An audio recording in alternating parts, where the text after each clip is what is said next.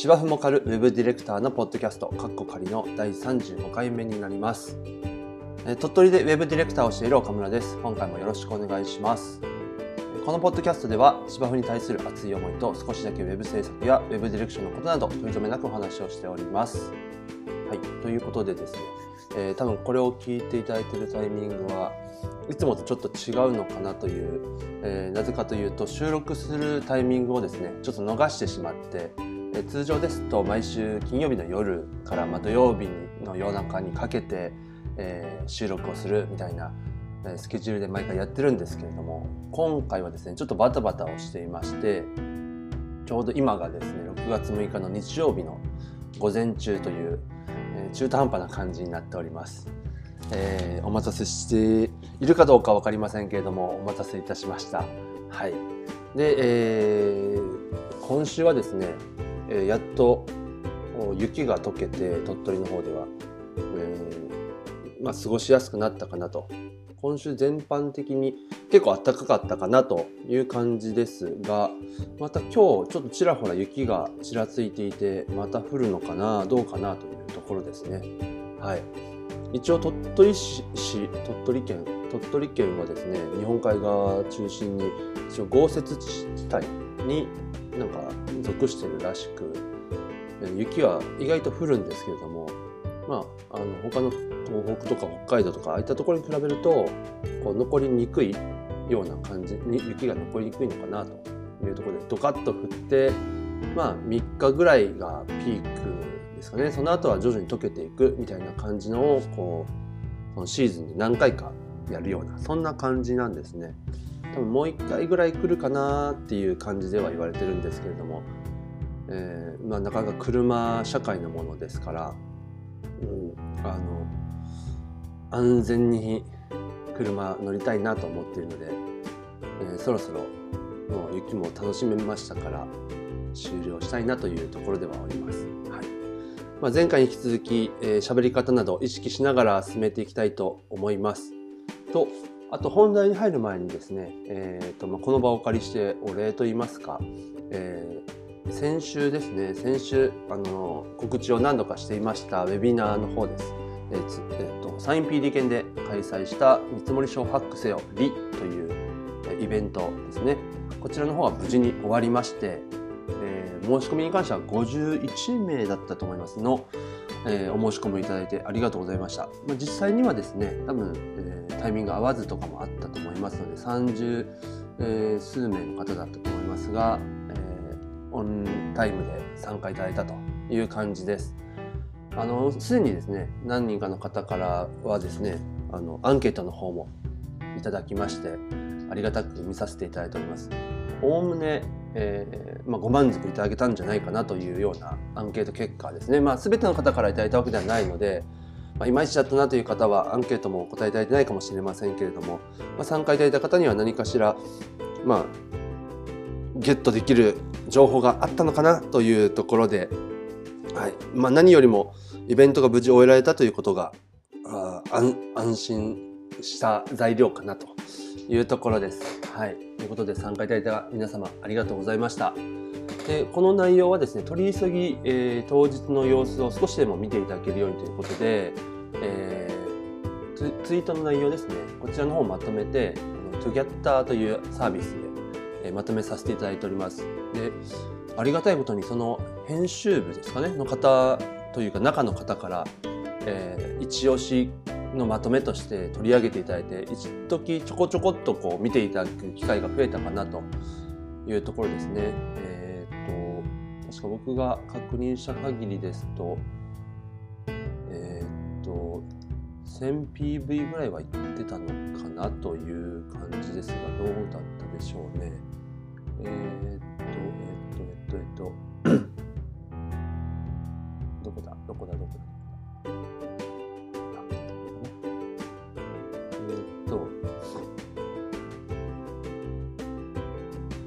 ？2000PV 2000回ぐらい見見ていただいたという感じで、はい、ありがとうございました。なので、えーと、あとはですね、え、今回は漏れず録画ができましたので、そちらをちょっと編集したりだとか、あとはアンケートを集計したりだとかで、えー、単にレポートをまとめて当日の資料を少し公開できる形に修正して、えー、そちらをレポートのページにですねアップさせていただこうかなと。ちょっと動画をどのような形で公開しようか、まあ、考えてるんですけども YouTube を使って限定公開にして参加いただいた申し込みいただいた方に見ていただく形にするか、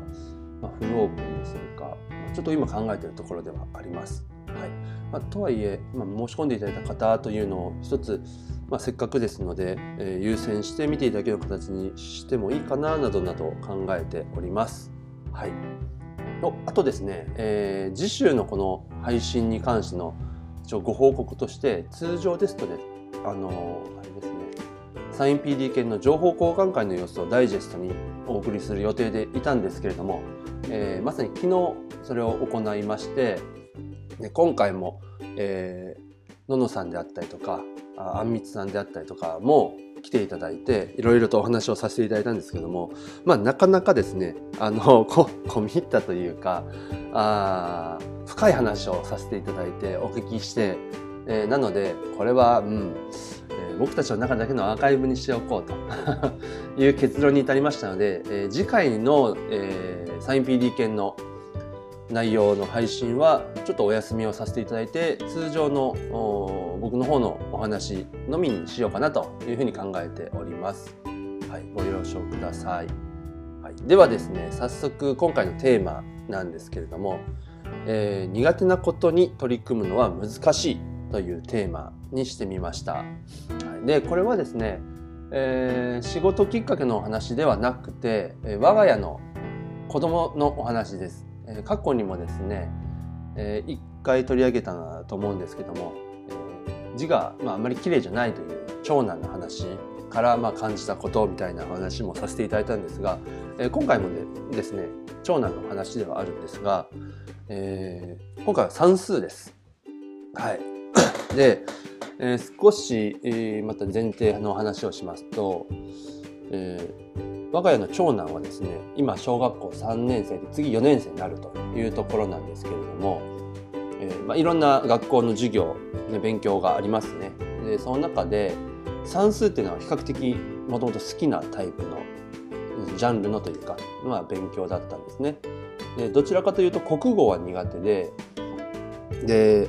何でしょうねその文章中の作者の考えてることとか思いとかみたいなところを読み解くのがあんまり得意じゃないというか好きじゃないというか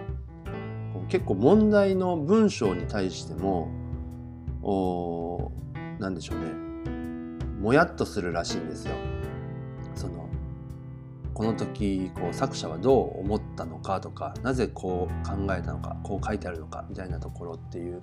そのあまりカチッと1から10みたいなところでデジタルな感じに考えれないみたいなところっていうのがどうも苦手というか、うん、はっきりさせたいタイプなんですよね答えを。でまあ実際そういう問題って本文中のここっていうところを見つけ出すみたいな傾向の問題が多いと思うんですけどもあの何でしょうねそうそうじゃないかもみたいな単純にそこを引っ張ってくればいいだけじゃない結構裏の裏を読み解こうとして逆に、えー、もっとシンプルに考えればいいんだけどっていうところで失敗しちゃう失敗というかその間違ってたみたいなことになるみたいでなんだかそこがどうも性に合わないみたいなことらしいんです。で逆に算数はやっぱりまあ、1たす1は2だし、まあ、ちょっと哲学的なものとかその数学的なもっと難しい深い話するとまた違うっていう話もあるかもしれませんけれどもそのやっぱり割り切れるとかあはっきりする、うん、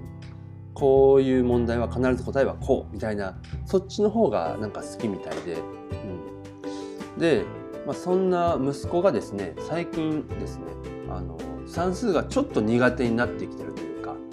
前は算数好きっていうふうに結構口に出して言ってたんですけどもちょっと、うん、そんな感じじゃなくなってると、まあ、これも成長の証かもしれないんですけども、まあ、ちょっと壁に当たってぶつかってる感じなんですね。でじゃ何が苦手かっていうときっかけは今やっている、え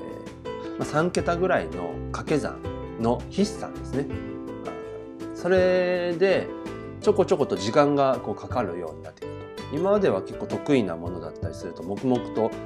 パパッとやっちゃうみたいなところがあったんですけども最近、まあ、その計算ドリルとかやってても、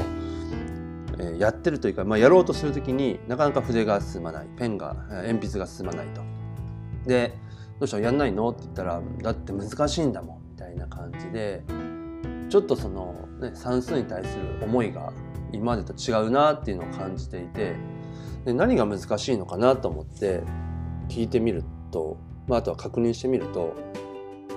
結局ですね筆算とかその3桁の掛け算が苦手というよりかはそもそもで言うと九九が苦手っていうのが分かってたんですよ。で九九って皆さんも多分経験してると思うんですけども、まあ、1の段から10の段、まあ、もしくは、えー、1の段から9の段とかですかね。でもう暗記するかのようにこう習ったというか覚えたようなところってあると思うんですよ。陰1が1陰2が2みたいな僕もそのタイプなんですけども最近はどうなんでしょうね。で、えーと、とどうもそこで、えー、できる段とできない段があってそれをそのままにして今に至ってるみたいなところがあってですからすぐ出るものとすぐ出ないものがあると。特にどうも 5, の段以上というか6からですかね6から9の段にかけてっていうのがちょこちょことこう苦手になってきている答えがちょっと出ないとか勘違いしちゃってるとか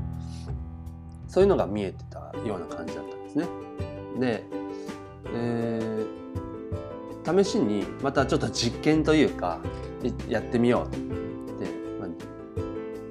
僕のも一緒にやったんですけどもあのよくある、まあ、100マス計算的なやつですね。横と縦とに段を書いてあげて数字を書いてあって1から10まで書いてでそれを、えー、順番にやっていくと。でまず最初に1から10までを、えー、行と列と順番に12345678910例えば同じく。っていう感じで、えー、入れてみてじゃこれやってみようと。試しに時間を計ってみようと。でやっていくとまあまあ普通に解けると。なんか若干後半怪しそうだなって時間かけてるなっていうのはあったんですけどもまあ問題なくできて。で答えも間違ってないと。うん、で、えー、今度は、まあ、いわゆるその100マス計算でよくあるその行と列の上段と、えー、左側端側一番端の、えー、掛け合わせるその数字なんですね。そこをランダムに変えてみてでやってみると一気に時間がかかるようになったんですよ。倍いや3倍ぐらいですかね。かかったんですよ。測ってみたら。で結果として分かったことはその順番通りの掛け算でやっていくと 1×1 とか 1×2 っていうのを順番にやっていくとまあご存知の方も多いと思いますけども前半やっていくと後半って前半の数字をこう入れ込むことができるわけですよね。規則があるので、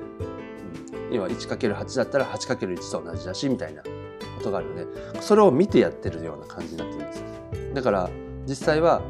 えー、計算してるというか覚えているその 8×6 とかっていうのを覚えてるわけじゃなくてそれ前に出てきた 6×8 をただ転記してるっていうような感じになってるんですね機械的に。なので、えー、本当の意味でその苦手なところを覚えてるっていうことをしてなくてでその100マスが書いてなければ要は答えを導き出せてないっていうことなんですね。うん、で一回それをまあやってみて今度はとにかくスピード勝負でちょっとやってみてと。で分からないとか時間かかりそうだなと思ったら開けといてもいいよと。無理に入れなくてもいいと。いう話をしたら結構ねそれを嫌がったんですよ。うちの長男で「えなんで?」っていう。これはまあゲームみたいなもんだから開けといてもいいからとにかく早くやってみなよって言うとこう開けとくのが嫌だと。答えを入れたいと言うんですね。でもうちょっと聞いてみるとその分からないっていうのが見えちゃうのが嫌なんですって。うん、あなるほどなとそういうふうに思うんだなと思ってでなので何とかして埋めたいしできれば間違えたくないしっていう綺麗に収めたいという思いが結構強いみたいでまあそれをなんとか、まあ、ちょっとやってみようよっていうふうにやってみるとやっぱりですねその6の段とか8の段とかっていうところがポコポコポコっと開くんですよね。ちょっと出ないとか、うん、あと実際に間違えてるのも出てくるんですよ。であここが特に苦手なんだなっていうのはそれでわかるわけですよね。覚えてないと。でじゃあそれが自分でも分かるように空いたところに間違えたところとか書けなかったところを覚えるためにその何かける何は何っていうふうにそのまあ5個ぐらいあったんですよ。書き出そうって言ったらそれもすごく嫌がるんですよ。だからその自分ができなかったっていうことをその表面化したくないというか、まあ、認めたくないというか捉えたくないと、うん、なるほどねとなるほどねというかなるほどねが半分とだそう,、うん、そういうもんなのかという意味とあとなんでそれダメなんだろうかダメなんだろうかその嫌なんだろうかっていうのが意外とまあまあ難しかったというか。で多分ここにはいろんな理由があってそのプライド的なものその本人は今まで計算とか算数が好きだとか得意だって思ってたところに、えー、その得意な分野において苦手なものができているっていうことを認めたくないと。多分そういうのが結構あるんじゃないかなと。気持ちの問題でも。で、えー、ただまあ本人にも話をしてその最初にやった順番通りやるやつはやっぱりこれ覚えるためにやるというよりかは別のなんでしょうねあの訓練になってると。その規則を見つけたりだとか。それによって早く書き込むみたいな。そういう練習になってしまってその覚えてない九九を覚えるためにちょっとできてないんじゃないかと。で今やってるのはそれを覚えるというよりかその一歩前にある自分が苦手なところってここだよっていうのを見つけるための訓練なんだよっていう話をするんですけども本人は一応その何でしょうかねロジックというかその意味みたいなものは理解はしてるたんですけどもでもやっぱりそれをしたくないんだと。それを例えばまあそれ自習のノートに書いて後で学校に出すようなノートなんですけどもそれを先生に見せたくないとかですね結局そのできてない自分を誰かに見られたくないっていう気持ちが結構先行してるみたいだったんですね。うん、なかなかこれは難しいなと。理屈は分かってるんだけどもでもやりたくないみたいな。うん、なので苦手意識を持ってることに対してそれを前向きに捉えさせるって結構大変だなと。僕結構そういうのあんまり感じないタイプだったので小さい時考えたらそうだったのかなっていう例えば先生に当てられた時には、えー、間違えたくないとか例えば黒板の前でこれを解いてみてくださいって言われた時に、ね、それが間違ってたら恥ずかしいとか、ね、で実際当てられなかったけども自分で書いたのが先生の説明聞いてるとあ違ってると思ったらこっそり消して書き直してみるとか。でもそれってやっぱり克服しようと思ったらそのやり方だとねあの見て見ぬふりをしてしまうことと似てしまっていてちゃんと理解してればいいですね。その場であそういうことかと思って直すのはいいんですけどもなかったことにするみたいなことはやっぱり成長につながらないよなと思って、で多分これは子供だけに限らず今の自分もそうかもなとか僕に限らず大人のね、えー、大人になっても、うん、そうしてしまうことってあるんじゃないかなと思って特に、えー、まあプロとして何かお金をちょう何かというか対価をいただいてお仕事をするってなってくるとその、ね、分野においては一応プロであるとお客様からすると。ってなった時に、えー、できないと言えないくなってるところもあるのかなと。でそのお客様から言われたことに対してあこれどうやってすればいいんだろうなっていうケースとかあると思うんですけどもそれを「うん多分大丈夫だと思います」みたいな風に言ってしまう、うん、最近僕それないんですけどこれどうなんでしょうねと逆に先に言ってしまうことが多いんですけども、うん、でそれをまあ場合によっては持ち帰って調べてみて試してみてあこういうことかって理解してそれをもその反映すると。その繰り返しができるとやっぱり成長というか知識が積み重なったりとか自分の成長につながるのかなと思うので、まあ、その苦手と分かってるもの、まあ、気づいたものっていうのは二の足を踏みがちなんですけれどもまずはそれを認識してでその上でそれを克服するためにどう取り組むのか？っていうのが大事なんだろうなというとこですね。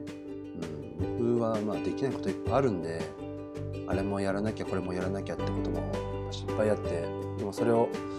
今は優先度高くないからって言ってちょっと後回しにしてしまってるケースもありますけど、まあ、そういうのも一つずつ、うん、サボらずにやっていきたいなと感じたということですねその子供の勉強を見ながら。はい、ということで、まあ、結局息子に関してはあ完全に克服したわけでもなく解決したわけでもなく、まあ、長く付き合っていくしかないのかなというところですね。はい。まあ、そこでその場限りで終わらせるんじゃなくてあれどうなったっていう感じでまた状況を見ながら必要に応じては何か手伝ってみることもあるかもしれないですしうん。あとは本人に任せる見守るみたいなこともあってもいいのかもしれないですけども、うん、親としての勉強ですね。はい、ということで答えが全くないような内容でしたけれども、まあ、今回今週ですね気づいたこととして、えー、苦手なことに取り組むのは難しいというテーマでお話をさせていただきました。え最後にお便りの宛先のご紹介になります。えこのポッドキャストではご質問や応援、冷やかしなどお便りを受け付けております。えおお便りの受付の Google フォームはノートの記事の方にもリンクを設けておりますのでお気軽に送付ください。え Twitter の場合は僕の Twitter のアカウントの方に DM を送っていただくか、ハッシュタグ、シャープシバオカルウェブディレクター宛て、こちらつけて投稿いただいても結構です。ということで次回も楽しくお届けしたいと思います。それでは終わります。